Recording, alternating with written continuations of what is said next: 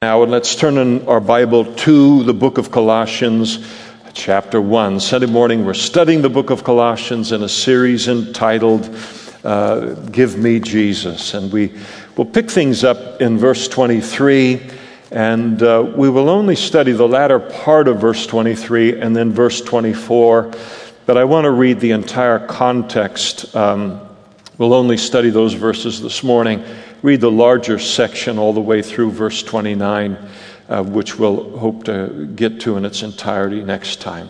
So, verse 23, Colossians chapter 1, Paul writes by the Spirit, he said, If indeed you continue in the faith, grounded and steadfast, and are not moved away from the hope of the gospel which you heard, which was preached to every creature under heaven, of which I, Paul, became a minister.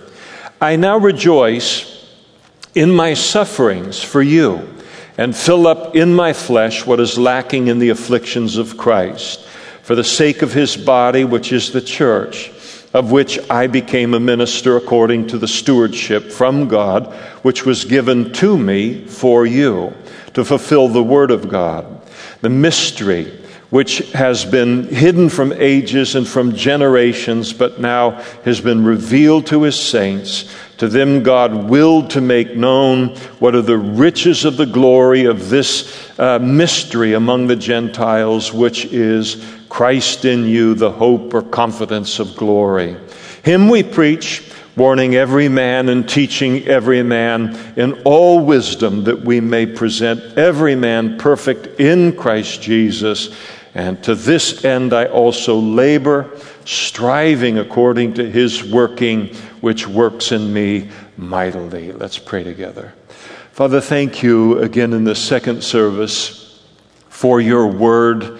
We thank you for the opportunity to commune with you and meet with you through it, and how we long to hear your voice and all of the ways that you speak and, and uh, through your word as well. We pray that you would use our time in these passages to uh, wash our lives, to refine our lives, and, and that you would use this time to thoroughly equip us, as your word says, unto every good work and to further conform us into the image of Christ. You're the only one that can do that. You long to do it. We look forward to receiving from you now as we study your word. And we pray these things in Jesus' name. Amen. Please be seated. You might remember that the Apostle Paul never traveled to the church at Colossae. Uh, he never visited in the course uh, of his life, and so he had no direct hand in the establishing of the church there. And he certainly had no direct hand in uh, appointing its leadership. And so, having already addressed now in this letter some of the false teachings that were now beginning to prevail within the church, he will continue to do that throughout uh, the entirety of the letter. What he does now is that he addresses the character uh, of the false teachers. And he kind of, in what he writes here, is essentially he invites the church to put his godly character and his Christian ministry up against anything they were seeing in the false teachers there uh, in, in Colossae. We'll know uh, as we look at it a little bit later in chapter 2, uh, verse 4 uh, of the letter, it's clear that the false teachers were uh, very persuasive, very, very persuasive speakers. And, uh, but a false teacher isn't merely identified by what they say, but also by what they omit, by what they don't say. And not only by what they say and what they omit, but by the quality of Christian life uh, that, they, that they live, or the quality of the life uh, that they live. And in doing all of this, Paul here, as he writes uh, of his ministry, he provides us with this timeless standard uh, against which to put our Christian service uh, to the Lord to uh, a biblical uh, test, a beautiful standard uh, uh, and necessary standard within, within our lives. And as he shows us and speak to us about what spiritual uh, Christian ministry and uh, leadership will look like. One of the big problems that was happening in the church at Corinth is that uh, they were being wowed, uh, rather at, at Colossae, was that these Christians were being wowed by all the wrong things. And then conversely, they were lightly esteeming all the true marks of uh, spiritual leadership and ministry. And this is no less a problem uh, even today uh, in, uh, in the church. And so here we have kind of a, a mini pastors' conference, but it isn't just for pastors, it, is, uh, it, it applies to all of us in our particular area of service as Christians. You notice that Paul begins in verse 23, but he repeats it also in verse 24. He begins by declaring himself to be a minister. And in verse 23, he declared himself to be a minister of the gospel. That is, that he considered himself to be a herald, a proclaimer of the gospel to the world. I think that's a wonderful way of uh, envisioning evangelism. We are simply taking the invitation of God to the entire world uh, to come into relationship with Him by virtue of being saved through faith in His Son, making this good news uh, uh, known. In verse 25, he declared himself to be a minister to the church, that is, the body of Christ. Here it speaks of uh, Christians. Uh, uh, collectively uh, throughout all of the world. And so uh, he was not only called by God to evangelize, not only called by God to share the gospel, but he was also called to serve and to strengthen uh, the faith of those who are already uh, Christians. The Greek word for minister, it's as it's used in both those verses, is the word uh, diakonos, and it uh, it literally means uh, servant, which is something that's a little clearer for us in our uh, use of, of uh, uh, English language. And so it's a, it's a word that is used in the New Testament to speak of service and it's one that is used to speak of lowly service or to speak of rather mundane service. For instance, uh, the waiting on tables, as we see in the book of Acts, or the distribution to the poor, as we also see uh, in the book of Acts. And uh, and, and uh, the title now, minister, uh, Paul applies to himself. One of the reasons I like servant a little better than minister is that within our culture, excuse me, less and less so, uh, but it used to be not that long ago that to be a minister was uh, that was a title that was esteemed within the culture. I think it's completely gone now. If my experience, uh, uh, my life experience is any uh, indication of how impressed the world is by someone who's a minister of Jesus Christ. But, um, but it, used to, it used to be highly esteemed, much more than it is uh, today. And, um, and so, uh, but what it really means is a servant. And I think that I remember Pastor Chuck talking about this, Chuck Smith, uh, talking about this uh, years and years ago when uh, being a minister was, was esteemed in a little different way. And he would talk about how uh, a minister or pastor would fly in, maybe to speak at a particular church or gathering, and uh, get uh, off the plane, and nobody would let him carry his luggage because, after all, he is the minister and the disconnect between a minister uh, and a servant in people's minds. If he's a minister, uh, he, then he's a servant and he can carry his own luggage, though we could do that if we choose to, but he wouldn't bring that uh, expectation uh, uh, to it. And that's how Paul uh, uses the word here. He's an apostle, every bit an apostle, but he declares himself to be a servant, a servant to God's word, his gospel, a servant to uh, God's people. And this really speaks of the fact that Paul, uh, and we never see it in the scriptures that there's uh, anything contrary to this, he never became full of himself. He always remained humble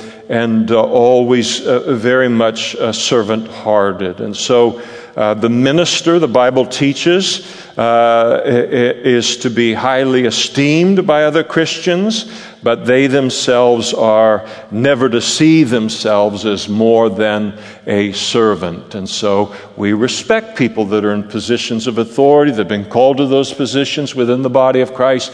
We esteem them highly, the Bible says uh, we're to do, but they are never to see themselves as as anything other than a servant. It's funny once in a while. Uh, it's funny being a pastor because I'm a, uh, in my mind, all I am is, is a, a lineman and a cable splicer uh, with Pac Bell. And I'm just uh, uh, doing this now uh, afterwards. But um, sometimes there are certain people you meet and they want to put you in your place. this is a goofy thing. You can call me anything you want. You can call me Pastor. You can call me Pastor Kyle. You can call me Pastor Damien. you can call me Damien. I answer to a lot of different things with people. But every once in a while, you get somebody that'll come up and they deliberately don't call you a pastor. They deliberately call you Damien, and it's they're just putting you, uh, uh, trying to put me in my place, that they don't see me as any different than anyone else, and that kind of a thing doesn't happen very often. But uh, you just look and go, okay, that's their trip. I don't know what the, the deal is uh, uh, on it. But, uh, but those, this kind of a, of a position is, is one that's to be respected and esteemed, and there's nothing uh, wrong with that, as long as it doesn't go to the person's head. 1 Thessalonians chapter 5, verse 12, and we urge you, brethren, to recognize those who labor among you and are over you in the Lord and admonish you, and to esteem them very highly in love's sake, uh, in love for their work's sake, be at peace among one another. In other words, esteem them highly and uh, don't fight with them. They got enough uh, on their plate to take care of. Now, this whole issue concerning servanthood is very, very important for us to be aware of as Christians in the United States, where the entire culture seems uh, determined to convince each of us that we are the single most important person in the world. Uh, and uh, that we are the single most important person in any room that we enter into.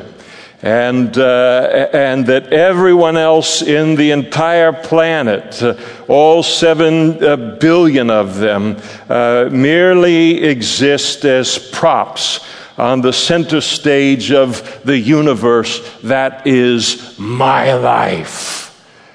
And uh, if I overstate it this morning, I only overstate it by uh, a single degree. I've watched through the years, and now the years are decades, as the self esteem and the selfism movement in our country. It began way back 35 years ago when uh, the, this church started, uh, it began as kind of a fringe group in the United States of America.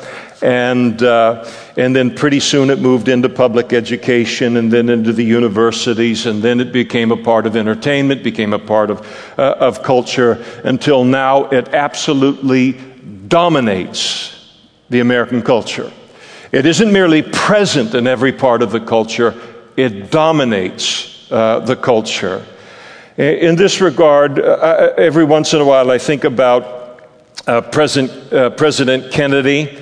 And uh, if he were to say today what he said in his inaugural speech in 1961 uh, uh, to the United States citizens, and he made that famous line Ask not what your country can do for you, ask what you can do for your country. And when he spoke that in 1961, he spoke it with the intent that that would inspire people. And it did inspire uh, the nation when it was spoken. And, uh, uh, but I think today, if he were to speak something like that in our modern culture now, 60 years later, uh, he would be met with blank stares. I mean, people would think he had come from uh, Mars. And yet, all of that was just about 60 years ago, all within a single lifespan. Of the history of this nation. And much of the fragmenting of our society around us today can be traced back to the selfism, to the selfishness uh, uh, of our, that our culture so worships and it so uh, nurtures. And I think that perhaps all of this, uh, as a cause for the fragmenting uh, of our culture uh, in terms of this uh, selfism is second only to uh, the real and, and, central cause of it is our nation's rejection of the Bible by and large. Uh, complete with the rejection of God's definitions of right and wrong and God's definitions of how uh, life is to be lived.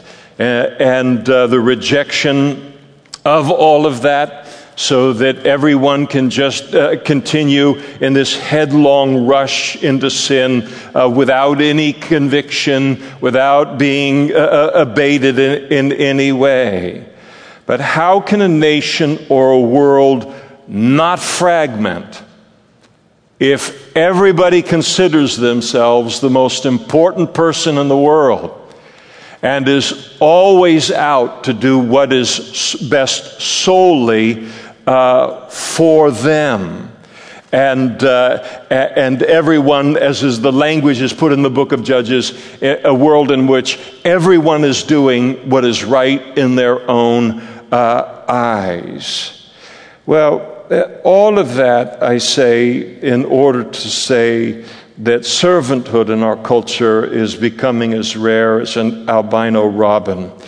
And, uh, but that's not the worst of it the world around us is not the greatest casualty uh, of all of this.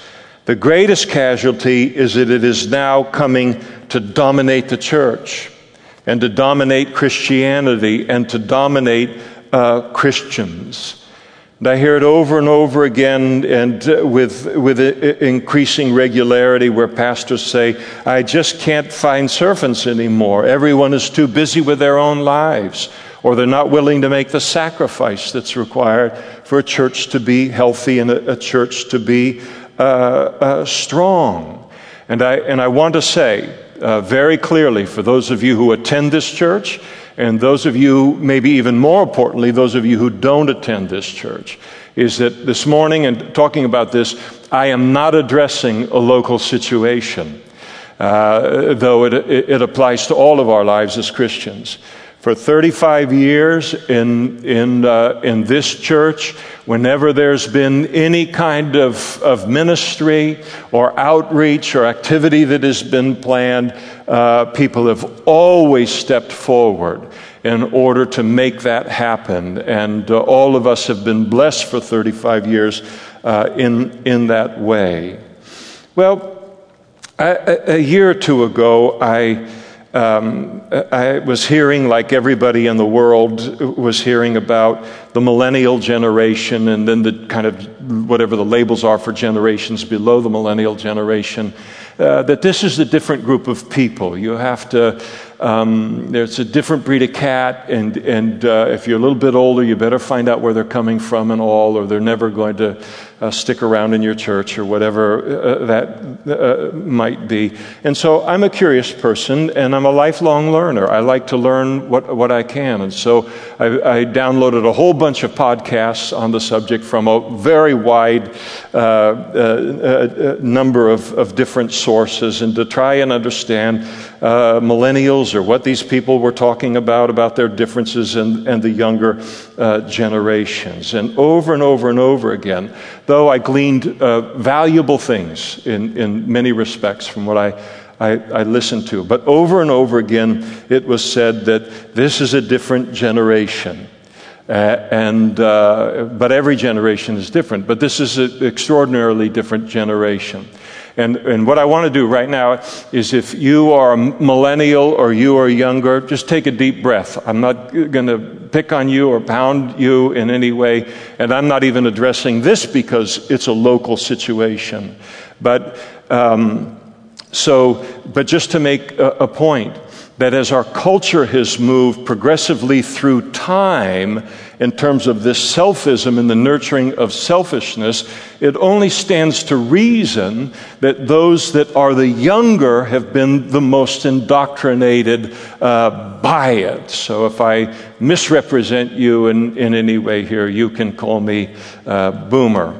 Uh, uh, afterwards. And, and of course, to then say that there is uh, no race where everyone is exactly the same, there is no socioeconomic uh, class where everyone within that class is the same. There is no generation in which everybody uh, is the same. I get that, but I also understand the, the, the, the general thing that, uh, that they are trying to address.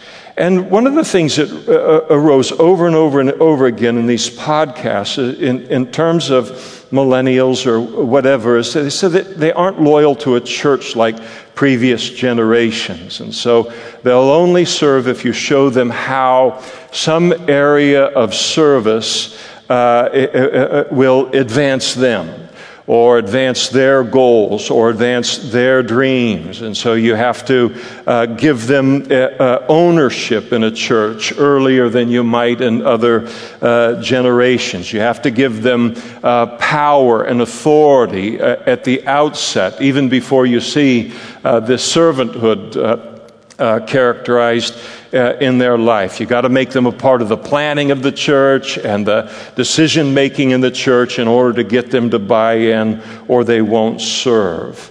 And the problem with that, it, it was so prevalent being said in different ways, is that this is so far away from what we see in the Apostle Paul from what we see in the book of Acts and in the early church and in the epistles, and so far away from what we see in Jesus himself.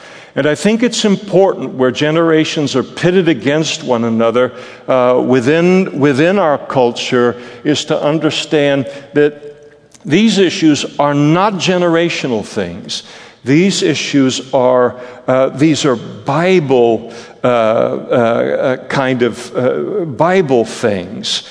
And it isn't just the younger Christians who are susceptible to this, uh, this selfism, this kind of conforming pressure fills the culture that we're in right now.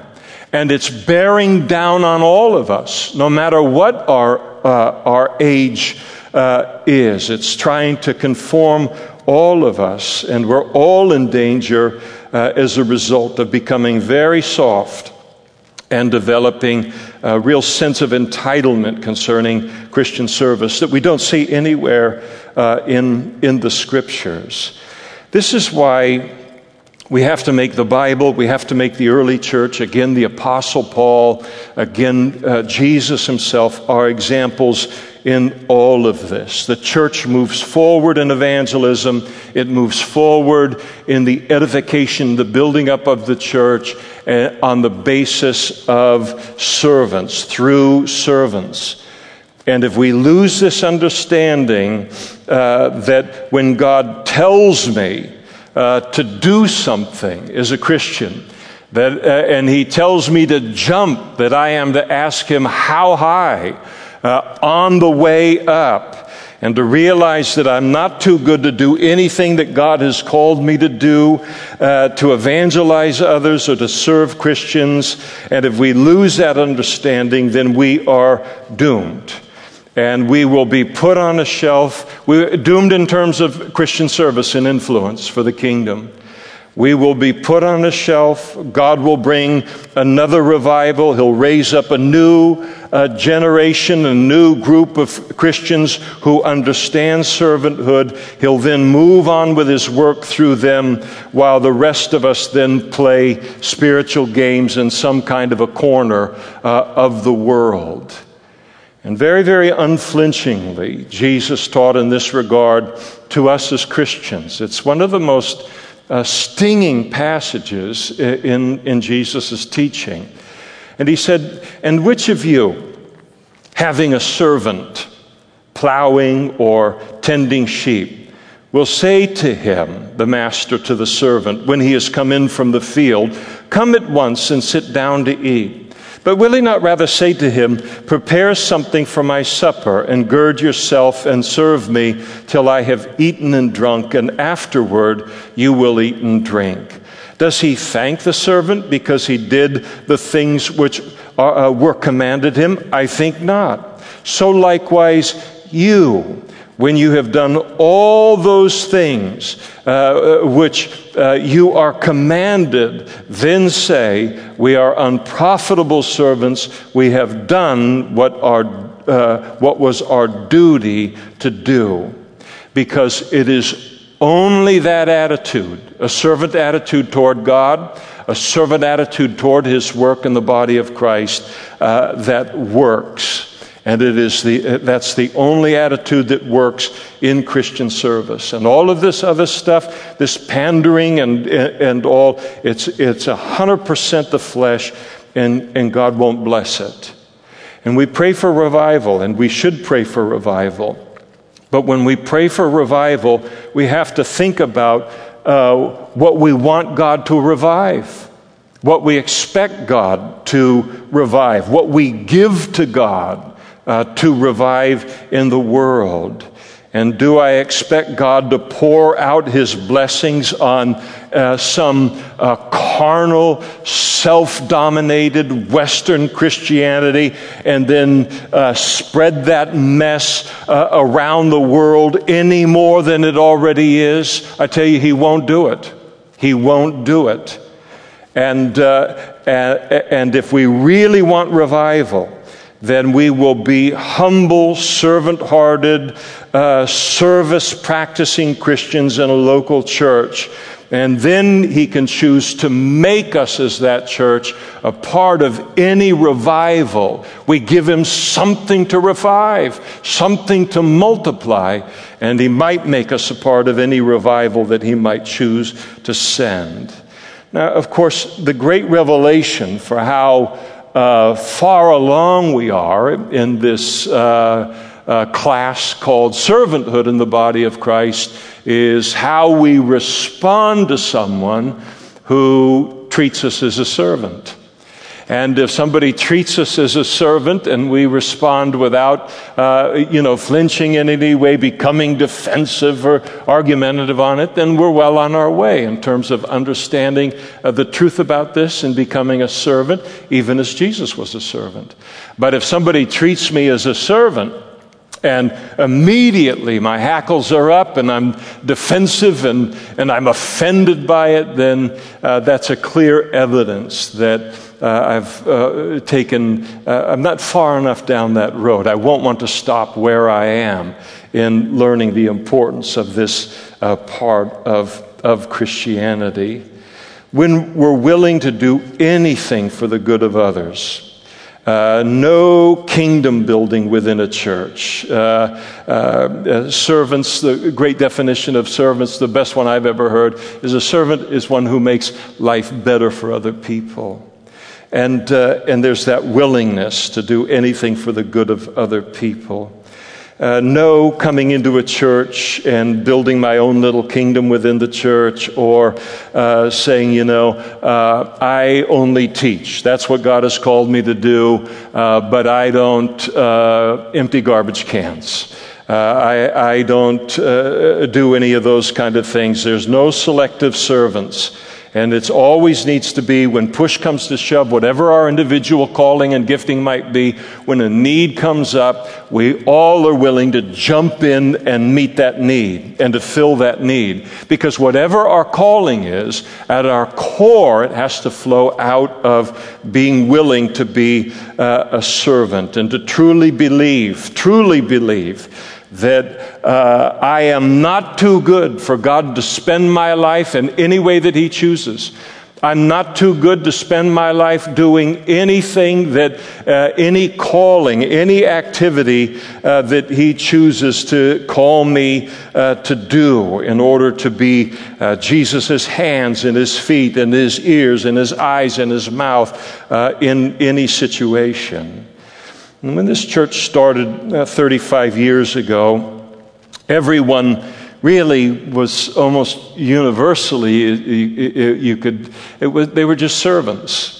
And, uh, and uh, uh, the, the, the, the church was cleaned after every service to get ready, ready for the next service, and all kinds of different things were going on in terms of tape cassettes and everything. And wherever there was a need, people just jumped in and did it. Didn't matter what their title was in the, in the culture, what occupation they had, they just jumped in and, and uh, met, uh, met those, uh, those needs. Whatever had to be done uh, to, to have things ready for the next service. And when someone would come in new to the church or uh, they were new to serving in the church and maybe they'd come up and uh, they wanted to begin serving by uh, praying with people up in front.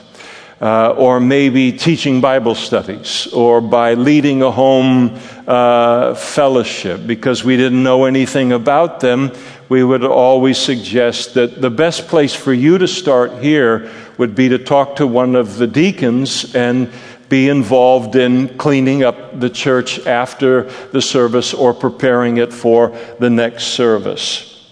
And all we were doing, not trying to get someone to jump uh, through a hoop, but someone who saw that they, they were called maybe to do these other things, but what we needed to know, first of all, was uh, were they a servant at heart? Or did they just want to build their little kingdom within the middle uh, of something, just do their little selective service, uh, uh, servanthood uh, in, in the middle of things? And of course, happily, most people were glad to, to jump in and uh, out of a, a, love for God's people, a love for what God was doing. And, uh, but occasionally there would be somebody that wouldn't do that. And uh, if somebody came along and said, Listen, I don't clean bathrooms or uh, empty garbage cans, and the other church that I attended, I was this and I was that, and they would decline to, uh, a willingness to do that, whether by word or, or by action, our response was, Well, then you don't teach a home Bible study here. And you'll never be an elder or a deacon here, and you'll never lead worship here. Because what we have to see first is servanthood. And then once we see that, now everything opens up to you. But nothing does until that foundational thing is there. And so I'm not surprised the Apostle Paul begins in that place, in this particular uh, passage dealing uh, with, with ministry. And when we move from that building downtown and into this place some 20 years ago, we've continued the practice for uh, the same uh, reason. One of the interesting things about how uh, self dominated and selfish our culture has become, it's catastrophic. The consequences of it are disastrous in all directions. But it doesn't do any good to, you know, take a bat and swing at the darkness. It represents a tremendous opportunity for us to be servants, not only in the church, but to, to wear this mantle then into the world. And, and, and it is becoming so rare today that it will cause us to be immediately noticed for good. The good of our testimony for Christ, but also for other goods too. You have somebody that comes along of whatever age they might be, they show up, and it's like, I'm here to make life better for other people here. What do you want me to do? I'm going to do that, and that's the attitude that they bring in. That will be the last person who's laid off in an economic recession. That'll be the first person that gets uh, hired because that is still valued when push comes to shove within our culture. And people are always looking for that kind of, uh, of an attitude, whether, uh, and, and, uh, and the powerful thing that it is, not only in an employee, uh, but a servant uh, heartedness with, on the part of children toward parents and the whole family uh, as a whole, or in a workplace or school or whatever it might be.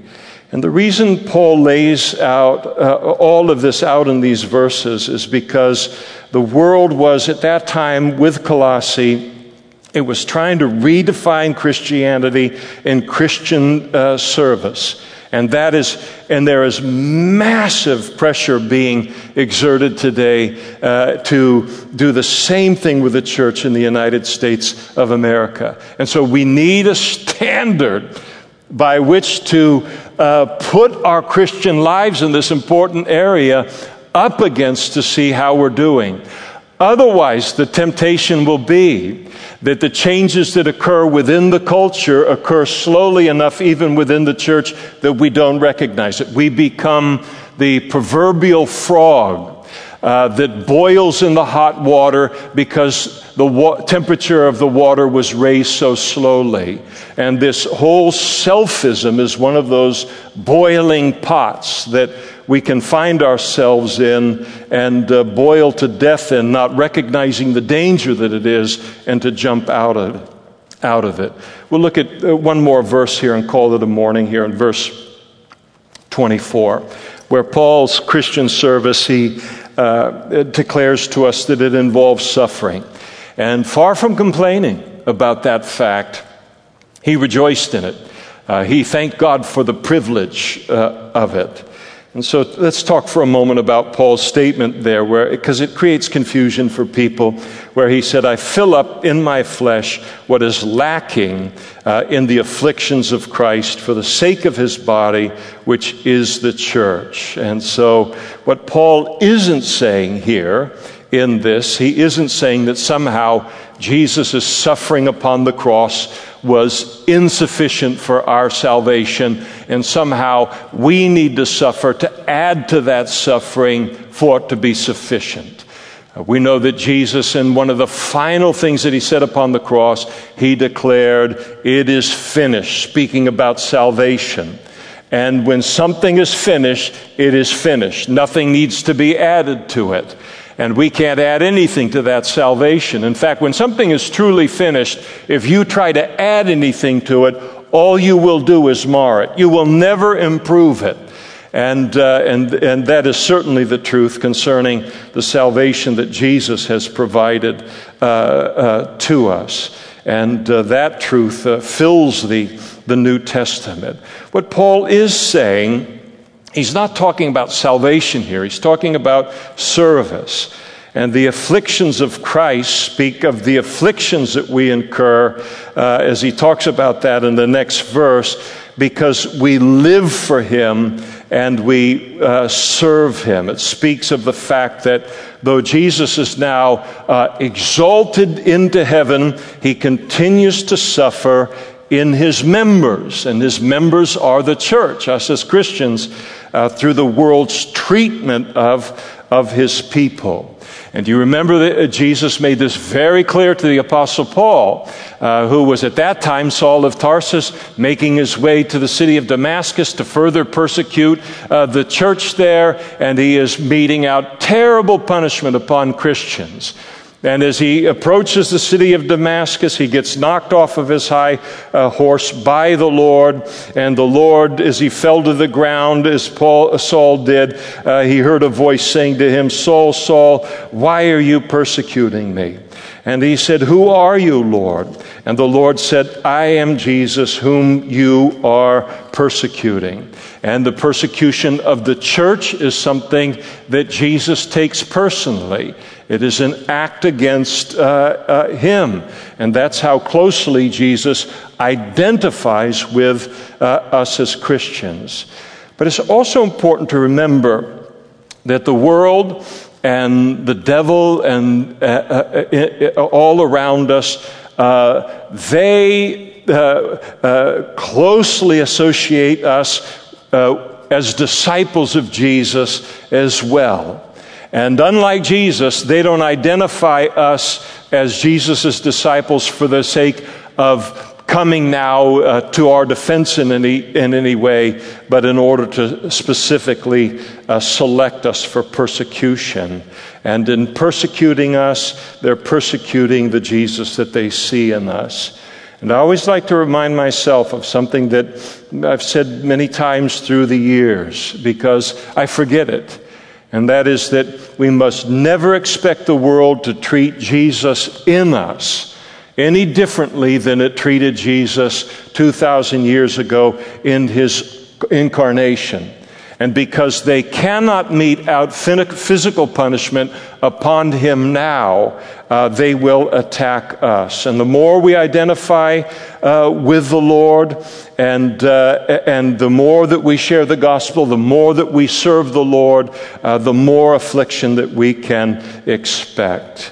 Jesus spoke clearly on this famously in John 15. He said, If the world hates you, uh, you know that it hated me before it hated you. Uh, if you were of the world, the world would hate its own, uh, would love its own. And yet, because you are not of the world, but I chose you out of the world, therefore the world hates you. Remember the word that I said to you: A servant is not greater than his master. If they persecuted me, they will also persecute you. If they kept my word, they will keep yours also. But all these things they will do uh, to you for my name's sake, because they do not know him, that is God the Father, who sent me. Now, you notice Paul here in, in, that, in that verse 24 that he speaks about, I now rejoice in my sufferings uh, for you. How did the Apostle Paul suffer for them? He'd never met them. Uh, he'd never uh, uh, come into their city at all. It's in the sense that the church in Colossae, and, and for us as well, that they were and we are the recipients of so many blessings because of Paul's faithfulness to what God had called him to. The letter to the church at Colossae is one of them. All of his epistles that are in the New Testament are others of, of these uh, uh, blessings, the, su- the suffering he was willing uh, to endure uh, in, in order uh, to provide these things to us and us uh, to be blessed as a result of them, in addition to the example that he is to us of, of a godly minister. And so Paul let them know, and he lets us know, that Christian service involves uh, suffering, including the fact uh, that he wrote this letter to them while he was imprisoned in Rome. Uh, and, and being imprisoned in Rome uh, was, in many ways, uh, not as bad as much of the affliction that we read about elsewhere in the New Testament uh, that, that, he, uh, that he went through. But he's imprisoned in Rome, and he writes this. And, uh, and he's imprisoned simply for being faithful to God's call upon his life. The, the Greek word that Paul uses for suffering here carries the idea of suffering uh, to the point of pain. There's pain involved in, in this, this uh, suffering. He suffered pain in, in order to uh, uh, be faithful to the Lord in his, his service. And it certainly teaches us that we can't stop and start our Christian lives or our Christian service every time uh, we suffer uh, that there will be pain. Otherwise, it, there never will be anything effective that is done uh, by us. We have to continue through seasons of, of suffering. And a world of suffering uh, has been borne by 2,000 years of Christians. So, this little kid, uh, this youth, named Damian Kyle in Napa, California, could one day hear the gospel in its purity and have the Holy Spirit bear witness to it and to be born again uh, by uh, the Holy Spirit. And what we owe today to thousands of years of Christian suffering, uh, we now owe the endurance of any suffering in our lives for Christ for the generations that will uh, also uh, follow uh, us. And you notice that he suffered while he was within the perfect will of God for his life. Somehow there's this idea that I'm a good poison and uh, I'm in the middle of his will, and now something must be wrong with me because this suffering has been brought into my life. Obedience to God's calling in our life will, does not exempt us from, from suffering. And Paul wrote to Timothy and he said, Yes, and all who desire to live godly in Christ Jesus will suffer persecution. Jesus taught in the Sermon on the Mount. Ah, we know it well. And, uh, and it, we know it so well that it's like water off of a duck's back. But he meant it when he said it. And he declared in the Sermon on the Mount, Blessed are you, speaking to us as his, his followers. Blessed are those who are persecuted for righteousness' sake, for theirs is the kingdom of heaven. Blessed are you when they revile and persecute you and say all kinds of evil against you falsely for my sake. Rejoice and be excite, exceedingly glad, for great is your reward in heaven. For so they persecuted the prophets who were before you. And it was that eternal perspective related to suffering and as Jesus said, set your eyes on that, that was such an important part of Paul's uh, longevity when he wrote to the church at Rome. And he said, I reckon that the sufferings of this present time are not to be, are not worthy to be compared with the glory that shall be uh, revealed. And so the importance of understanding it has always meant suffering to be faithful in Christian service. And you watch the world that we're in the middle of right now. You watch the culture of the United States of America. You see how Christ is esteemed increasingly, how the Bible is disdained, what's going on.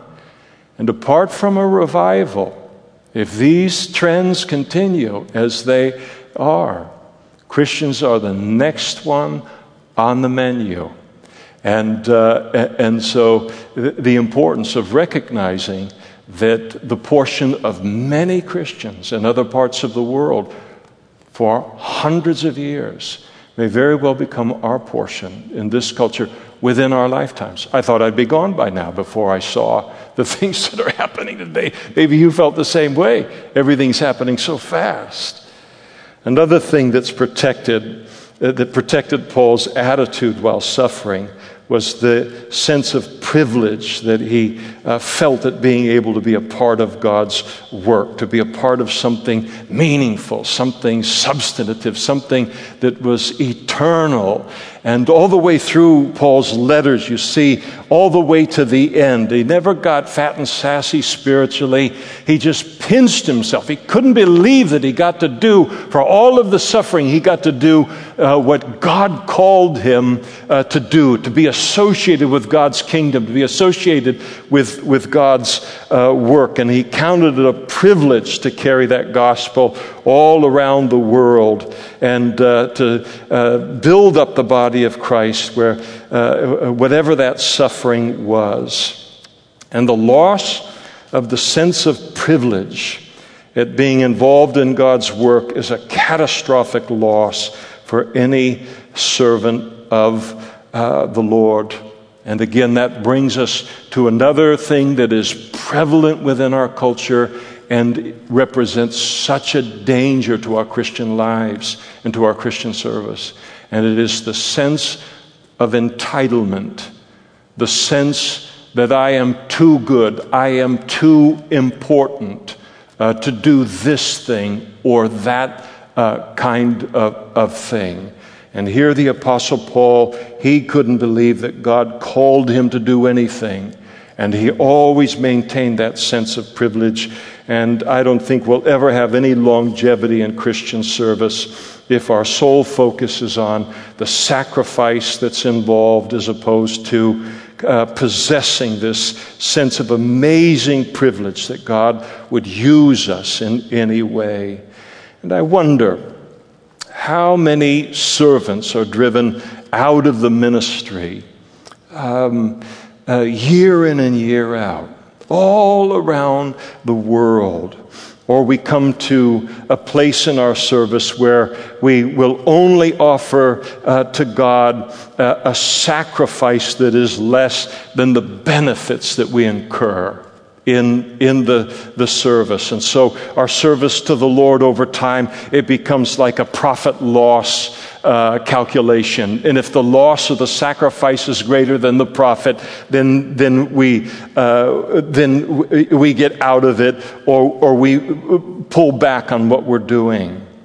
And then God lifts the fullness of His anointing on a person's life like that because it's a leaven that, that he's not interested in spreading in his church. And then ultimately the person drops out of the ministry. And I think how often it is that they, and we can never realize that it wasn't su- the fact that we were being overworked or that we had suffered too much, but because uh, we have lost our sense of privilege. And we begin to look at things solely on the basis of the present tense of this life. We lose sight of eternity and we end up giving uh, our calling the bare minimum and then never realize that uh, what actually uh, dr- drives such a person out of ministry is that they fell prey to the self pity that's born out of a loss of a sense of privilege in the Christian life. And we also want to close by noticing Paul's use of that word rejoice in verse 24. Not merely rejoicing concerning service but he rejoiced concerning the suffering. And joy is another very vital ingredient to longevity in our Christian service. And it's very easy to lose our joy along the way. I have many times. And it's good to be reminded that God wants us to enjoy our Christian service. God wants our Christian service to be a blessing uh, in, in our lives. And a sure way to lose our joy is if uh, we bring wrong expectations into our Christian service and, and we elevate those wrong expectations above what the Bible says Christian service is going to be uh, like. That our Christian service, the uh, definitions today, it won't uh, require sacrifice, it won't require uh, pain, it won't require uh, suffering. And all of that is completely uh, disconnected from the Word of God. And to, to the degree in which my expectations concerning Christian service are disconnected from the Word of God is the degree to which I will lose my joy. And the importance of joy cannot be overstated. It is not a peripheral issue. It isn't like, okay, I'll take power windows uh, or whatever it might be. Uh, it's a necessity in the Christian life. We're told of Jesus while he hung on the cross, the ultimate act of suffering in human history.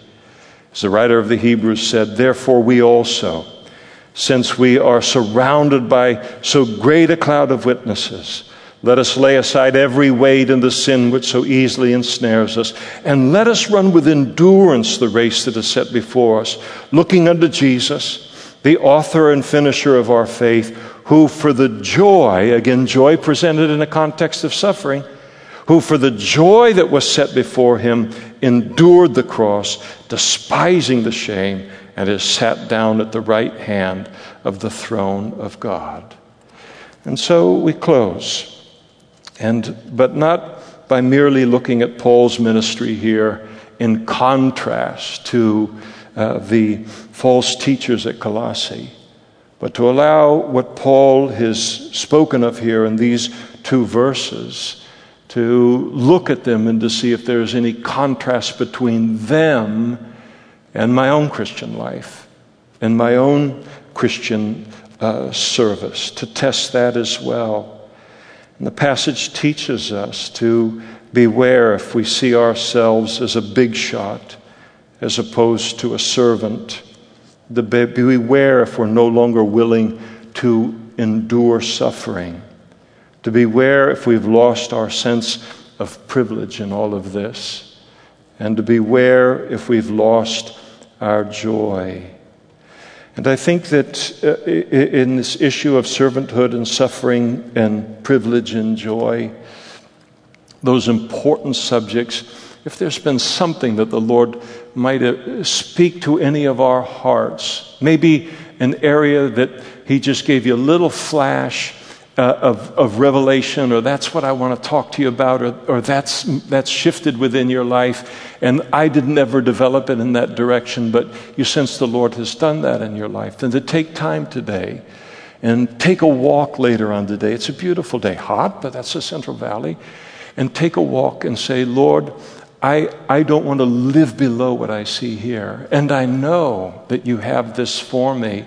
And then whatever needs to get worked out in terms of repentance and recommitment and all, for all of that to happen. Again, this world is so strong in how it is conforming us and the pressure that it's placing upon us and to throw off all of that today, uh, even under the weight of just this verse and a half of what Paul has to say about Christian service.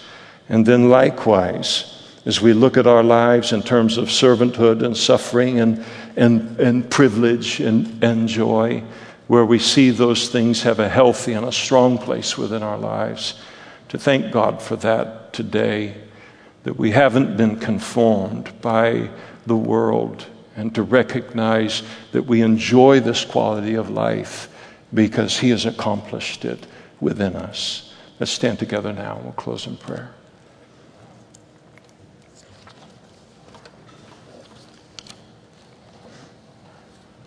Father, we thank you this morning for the absolute broad diversity of the subjects that your word addresses. And we thank you for the time that we've been able to sit and consider this area of Christian service and to look at it in the light of our age, the culture that you call us to live for you in the midst of, and to allow it to do its work of rebuke or its work of exhortation or its work of encouragement or whatever it's intended to do within our lives. And we pray that as is necessary, that your spirit in each of our lives, that this conversation would continue, uh, that has begun here as we've met with you in your word, so that we break off all of the great pressure to fashion us and mold us as Christians into something different than we see in your Bible and Jesus, something different than what we see in you. And we pray for this wonderful work of your Spirit in your name, in Jesus' name. Amen.